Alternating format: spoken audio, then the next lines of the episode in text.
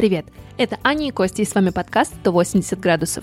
Мы рассказываем истории людей, которые не боятся перемен и готовы смело менять свою жизнь. Мы зовем в гости интересных людей, которым есть что рассказать, а нам есть что у них спросить. Мы будем рады новым героям. Если вы хотите поделиться своей историей или порекомендовать кого-то в подкаст, пишите нам по адресу 180 собака brainstorm.fm. У нас в гостях Кристина Покатилова, она дипломированный политолог, э, которая всегда хотела быть продюсером. Э, после окончания университета она пошла работать на телевидении, но так сложилось, что два года назад врачи поставили ей диагноз э, сахарный диабет. Это привело к тому, что ей пришлось резко поменять подход к жизни – она открыла свою фитнес-студию, Key Studio, и сегодня Кристина расскажет про свой путь, каково это быть гуманитарием в бизнесе, с какими сложностями она столкнулась и что она узнала о себе за время реализации своего проекта. И также Кристина расскажет о своем заболевании и о том, как она научилась с ним жить и принимать себя. Кристина, привет. Привет. Начнем вообще с того, что, наверное, то, что я сегодня рассказываю про свое заболевание, э, да, это, наверное, впервые, потому что Костик знает, то никто из моих э, знакомых не, даже не догадывается о том, что у меня есть сахарный диабет. Не то, что я там этого сейчас как-то стесняюсь или об этом не говорю, но я просто об этом не говорю, потому что я живу полноценной, здоровой, классной жизнью. То, что было как бы два года назад, и то, что я сейчас, это абсолютно, ну, не могу сказать, что два разных человека. То есть я такая, какая я была когда-то.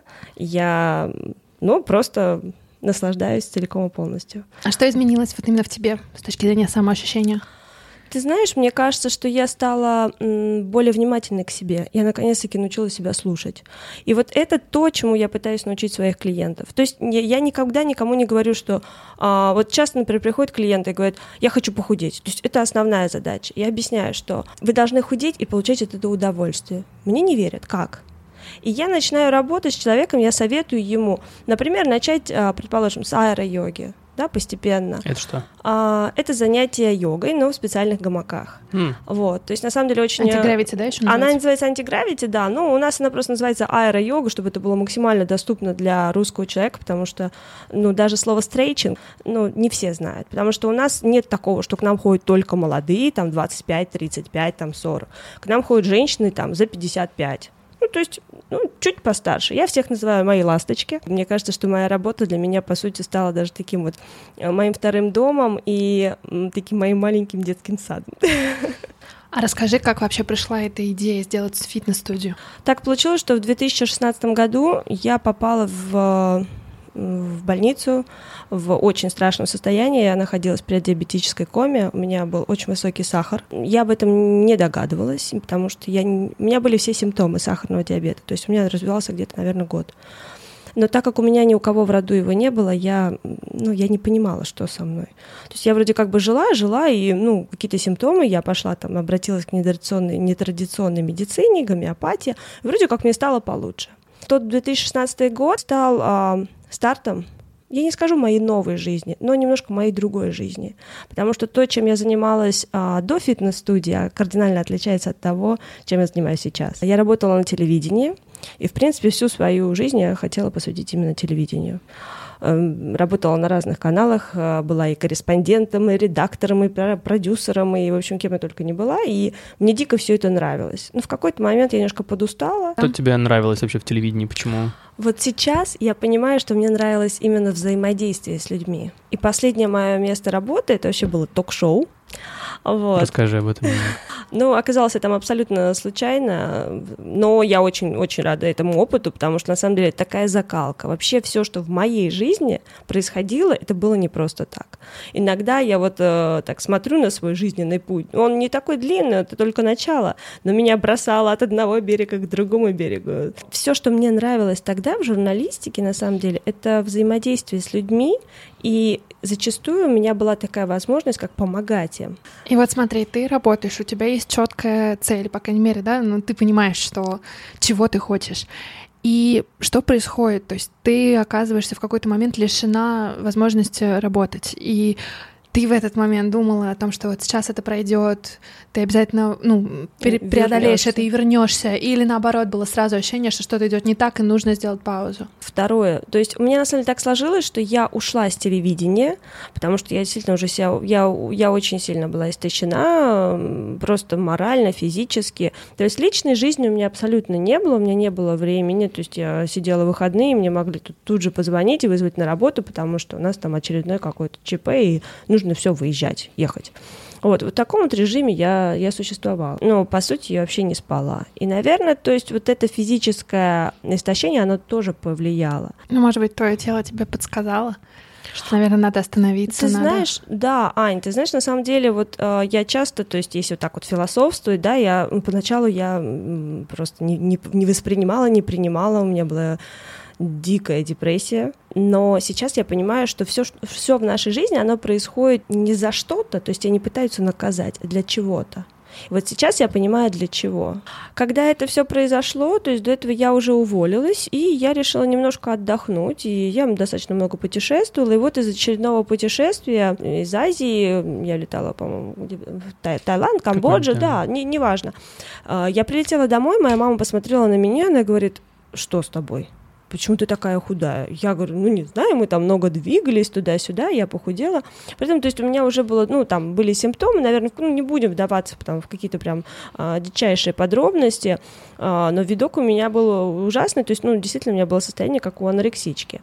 И на самом деле здесь тоже было дело случая, потому что моя мама, она как бы, ну, там, конечно, говорила мне, там, сдай анализы туда-сюда, вот, сходи, но я, я честно уже понимала, что со мной что-то не то, и я реально боялась. То есть вот когда люди говорят, а почему вот он довел себя до такого состояния, вы знаете, когда ты понимаешь, что с тобой что-то не так, а, тебе в какой-то момент реально становится просто страшно узнать пойти правду. и узнать правду.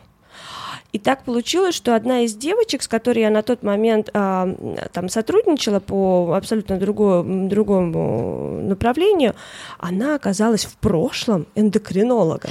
И я к ней, я приехала там на встречу туда-сюда, и она говорит, а покажи мне там свой язык. Я говорю, зачем? Она говорит, а ты случайно сильно не похудела за последние там сколько? Я говорю, ну я постепенно сбрасывала вес, ну я же занимаюсь, я все делаю для этого. Для какой женщине вообще потеря веса является катастрофой? Ну лично для меня как бы это просто мечта. Естественно, а, это всегда преимущество. Конечно. Вот. И то есть она мне говорит, срочно, тут же иди и сдавай на гликированный гемоглобин. Что какой гликированный гемоглобин. Сейчас, то есть я уже, мне кажется, разбираюсь не хуже врачей, но это без, э, без привлечений, то есть я приезжаю к своим врачам, там, эндокринологам, вот, и разговариваю, в принципе, с ними на равных. Они даже периодически просят меня для своих а, учеников э, провести такой маленький, ну, как не семинар, но то есть им всегда интересно, да, какой-то подопытного кролика. И вот я периодически, когда там наблюдаюсь у врачей, то есть я вот прихожу и рассказываю свою историю, и они мне задают вопросы, на которые я полноценно отвечаю, они меня спрашивают, а вы тоже, наверное, учитесь там где-то в первом меди? Я говорю, нет, я просто человек, который хочет а, знать э, о себе чуть-чуть больше. Вот. То есть вот та девушка, она не была врачом, к которому ты пришла, она просто Нет. как бы появилась просто, в твоей жизни. Просто. Она была, ну, можно сейчас ее назвать. Саша, привет. Я обязательно попрошу ее послушать эту запись. А, Саша оказалась моим, по сути, ангелом-хранителем, потому что буквально, наверное, еще бы пару дней, ну, я реально бы впала в кому.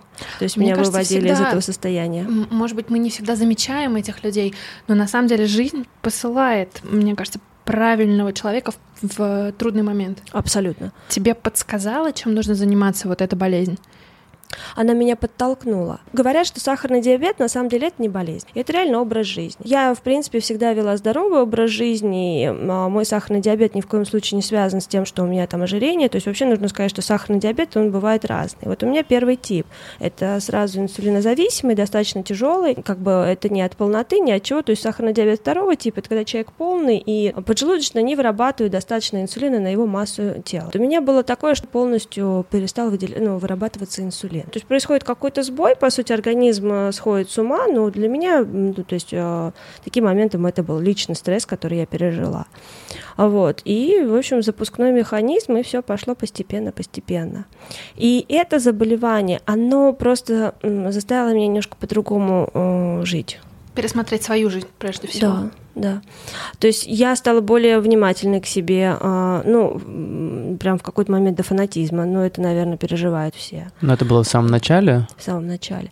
Ну, честно говоря, я долго вообще, наверное, приходила к сегодняшнему состоянию, вот, то есть я прям такие, ну, прям очень все тяжело было, потому что было очень сложно, когда тебе а, там 25 лет осознать то, что у тебя там какое-то заболевание, и вроде у тебя тут как вся там личная жизнь, а, а ты себя чувствуешь каким-то инвалидом. Ну, потому что, во-первых, наши врачи тебе начинают внушать, что, ну, вы знаете, а вы будете подавать на инвалидность? И, ну, а раньше давали инвалидность при, ну, при первом типе. Я говорю, а зачем? Ну вот, а вам же нужно... Ну, в общем, то есть вот эти вот моменты, это очень сложно. То есть это тебе просто ты в одно утро просыпаешься, тебе говорят, вам нельзя есть это, это, это и это. По сути, это заболевание, это постоянный самоконтроль. Но этот самоконтроль мне помогает сейчас во всем. Я на самом деле никогда не думала, что у меня, что я настолько могу быть дисциплинированной. Я никогда, ну то есть в школе, в институте я была дико дисциплинирована, но а, в плане каких-то вот таких вот вещей к самой себе нет. И я поняла, что я человек а, ну, с такой ого силой воли. И вот сейчас, то есть даже вот многие там врачи, мои там даже какие-то знакомые, то есть они прям поражаются, «А как так? А сейчас я не понимаю, а как может быть иначе? А, ты постепенно приходила к лучшему пониманию себя и начинала более дисциплинированно относиться к себе и к собственным желаниям. Да. В какой момент тебе захотелось этим делиться с другими? Ты знаешь, Аня, у меня не было такого, что мне сначала захотелось чем-то. Вообще, как я открыла фитнес-студию? После того, как я вот вышла из больницы, я понимала, что на телевидении я работать, ну не то, что я не могу, но я не хотела этого. То есть я просто не хотела. Ну, я была вообще сама собой. То есть, почему что... график тяжелый или почему? Ну, график безумно тяжелый, но во-вторых, я вообще у меня даже мысли не было. То есть у меня, ну, все, не было желания. То есть нужна новая глава? Я не планировала. То есть я просто решила, что, окей, я сейчас разберусь со своим здоровьем, мне нужно все это нормализовать, у меня тут вообще тут там столько нужно было читать, что прям мне в больнице тут же на второй день выдали книжки. То есть читайте, как вообще все это устроено, все эти типы, все эти инсулины, все эти лекарства, по каким часам, как какие приемы, что можно, как высчитывать эти хлебные единицы, там реально наука. Вот, то есть я поняла, что так, первые э, пару месяцев мне есть чем заняться. Параллельно, то есть, ну, у меня были такое было очень грустное состояние, я действительно не хотела никуда выбираться, потому что куда-то ходить с друзьями, видеться, опять же, все это упиралось в кафе, рестораны, а мне приходилось себя во всем сдерживать. То есть сейчас я могу спокойно прийти в кафе и вообще не переживать, я могу взять там стакан воды и, э, и пить его, да, там, или там э, какой-нибудь травяной чай и пить его и, и не переживать. А поначалу, то есть психологически это было очень тяжело. То есть вообще это все, все вот эти вот заболевания, они не столько влияют на наше состояние физическое, сколько на наше состояние психическое, психологическое. То есть социально ты закрылась тогда вначале? Абсолютно. Я была настолько закрыта, что мне прям вообще не хотелось никого. То есть у меня вот в жизни на тот момент была мама, был папа, был брат и там, ну, пару близких друзей. И мой папа посоветовал мне, я, я занималась, то есть, э, ну, в фитнес-зале, он говорит, слушай, может, тебе на йогу сходить? Мой папа, который вообще далек от, от йоги и тому подобное, то есть он такой очень, э, он у меня военный в прошлом, вот, то есть у него там бег, плавание, качалка, жим-жим. Нормативы. Он, да, он мне как-то посоветовал пойти на йогу. Ну, я прислушалась, пошла на йогу, и мне понравился, прям тренер, тренер классная.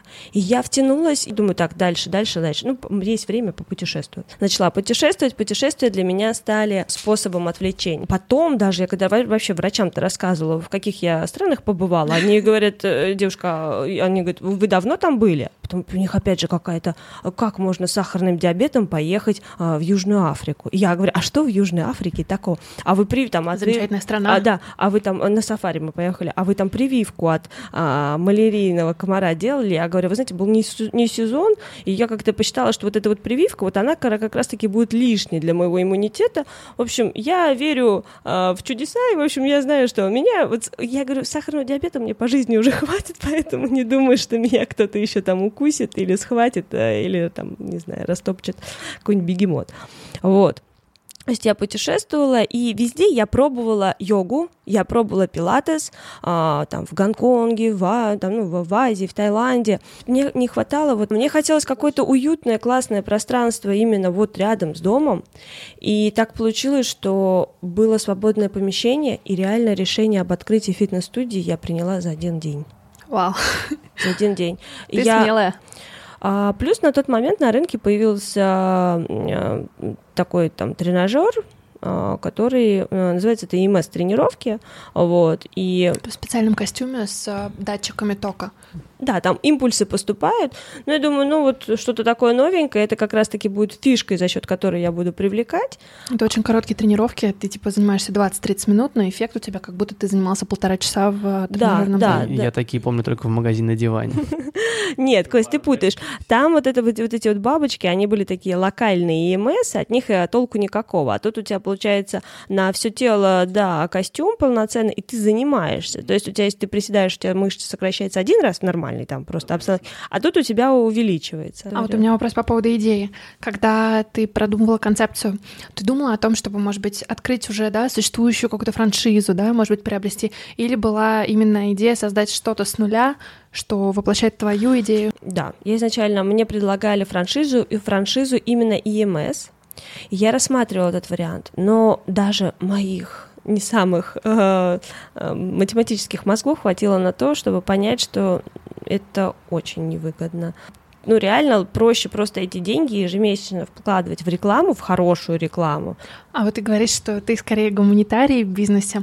Ты, ну, у тебя подход более интуитивный. Абсолютно. То есть ты рекламу, ты понимаешь, вот нам нужно прорекламироваться. Где это не там не по исследованиям каким-то, а скорее вот надо сюда.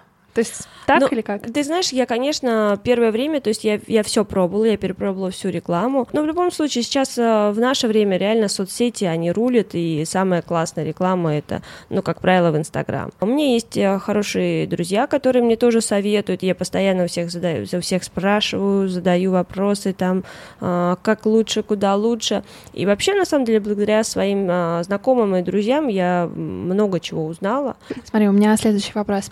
Когда ты работаешь работала на телевидении, ты, ну, в любом случае, в той или иной степени была наемным работником.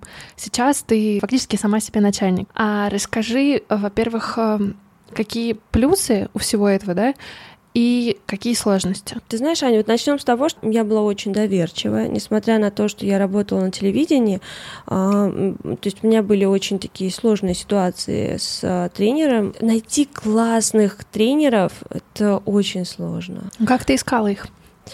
Ты знаешь, некоторые нашли меня сами.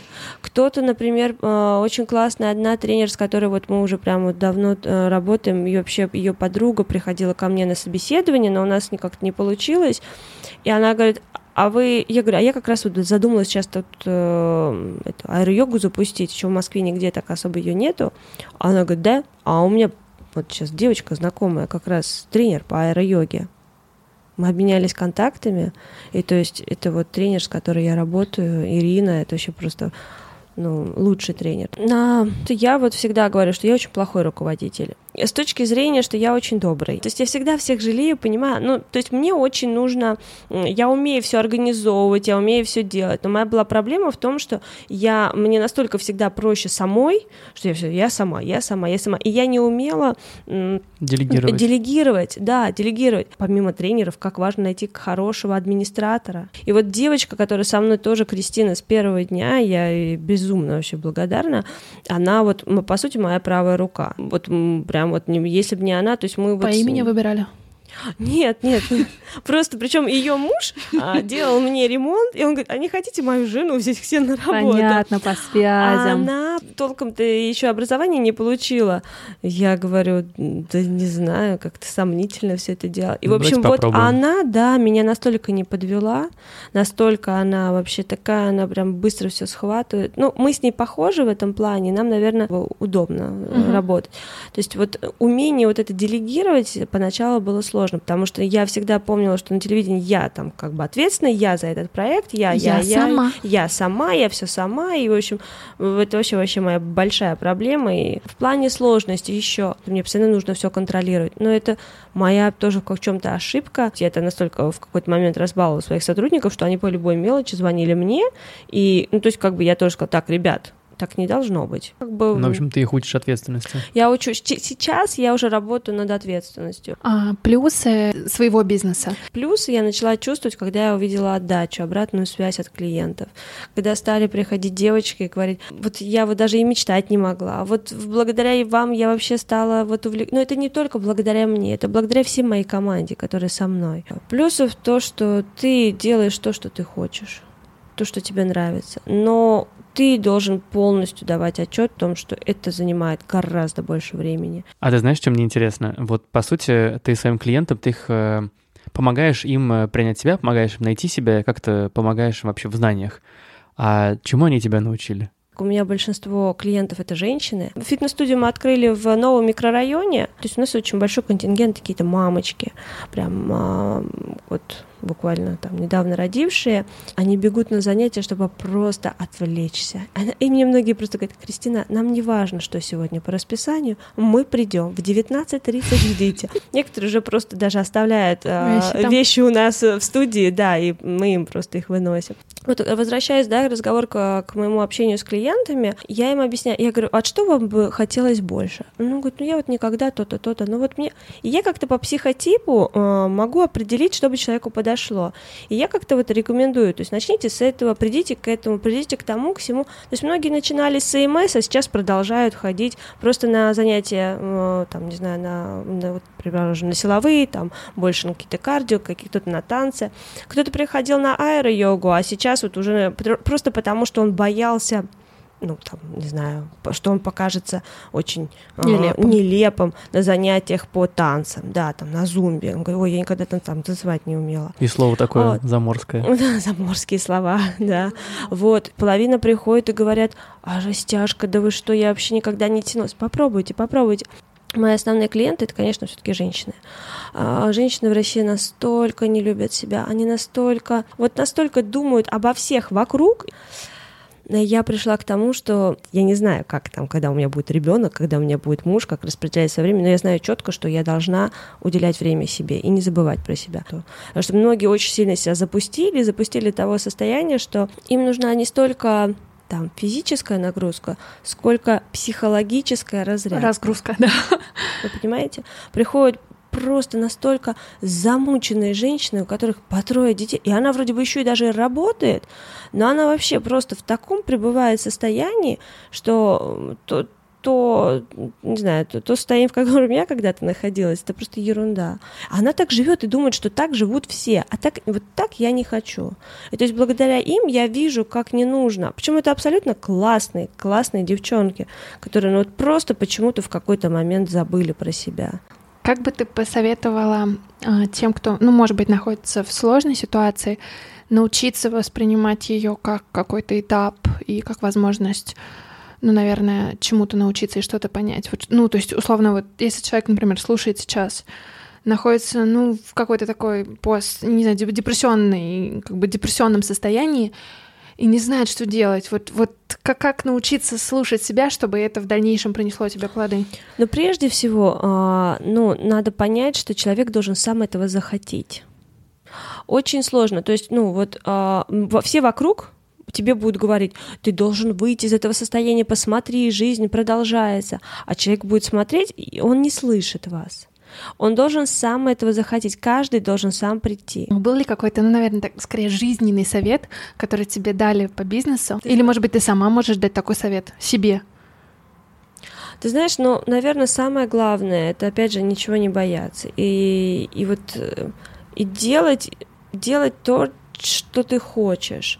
Я не говорю, что все такие прям везучие, да, и все вот там вот хочу быть художником, я буду художником. Есть обстоятельства, которые нас заставляют, да, там, ну, к сожалению, пока ты станешь известным художником и будешь зарабатывать деньги, тебе, ну, нужно, не знаю, умереть, наверное, сначала. Вот, поэтому мужчина, например, должен зарабатывать деньги, да и многие женщины. Поэтому самое главное не бояться и пробовать. Пробовать, узнавать себя. Потому что, опять же, от, э, ты можешь пойти учиться на, а, на строителя, а вообще э, в итоге стать э, поваром. То есть мне кажется, что любой бизнес это э, ну вот чем ты руководствуешься. Вот есть у меня есть вот конкретно есть друзья, которые руководствуются, э, неважно чем заниматься, лишь бы у меня были деньги. Есть такие люди. Значит, нужно слушать себя, не бояться идти зарабатывать эти деньги. Главное не лениться. И вот моя не подруга, знаю. которая является для меня по сути вот э, ментором, да, она сейчас живет в, в, в Америке, в Лос-Анджелесе, а мы с ней работали на одном канале, она тоже продюсер, вот она сейчас поступила в UCLA на продюсерском. А, и, в общем, она вот сейчас э, в Голливуде там э, что-то начинает. И она говорит, понимаешь, я переехала в Лос-Анджелес, и здесь один, как каждый второй, это продюсер или актер. Ну, ничего, ничего страшного, я-то не боюсь, я знаю, что я буду самым лучшим. Какой шаг следующий для тебя? Чего ты хочешь? Наверное, а, сейчас вообще вот после нашего сегодняшнего разговора э, я давно поняла, вообще задумалась о том, что в нашей стране не так много вообще э, говорят о сахарном диабете. И вообще я сталкиваюсь с такими моментами, что вообще люди не понимают, а как можно оказать а, первую помощь там, человеку, болеющему сахарным диабетом. Ну вот вы, например, знаете, что делать, когда у человека гип, э, гипогликемия, когда падает сахар. Нет. Вот, то есть я считаю, что об этом нужно говорить, потому что, к сожалению, это заболевание, оно с каждым годом э, растет. Чаще. И оно все, да, все чаще и чаще встречается, встречается среди молодого поколения. Вообще сахарный диабет первого типа развивается до 25 лет. То есть я такая уже старушка, которая зашла в последний вагон.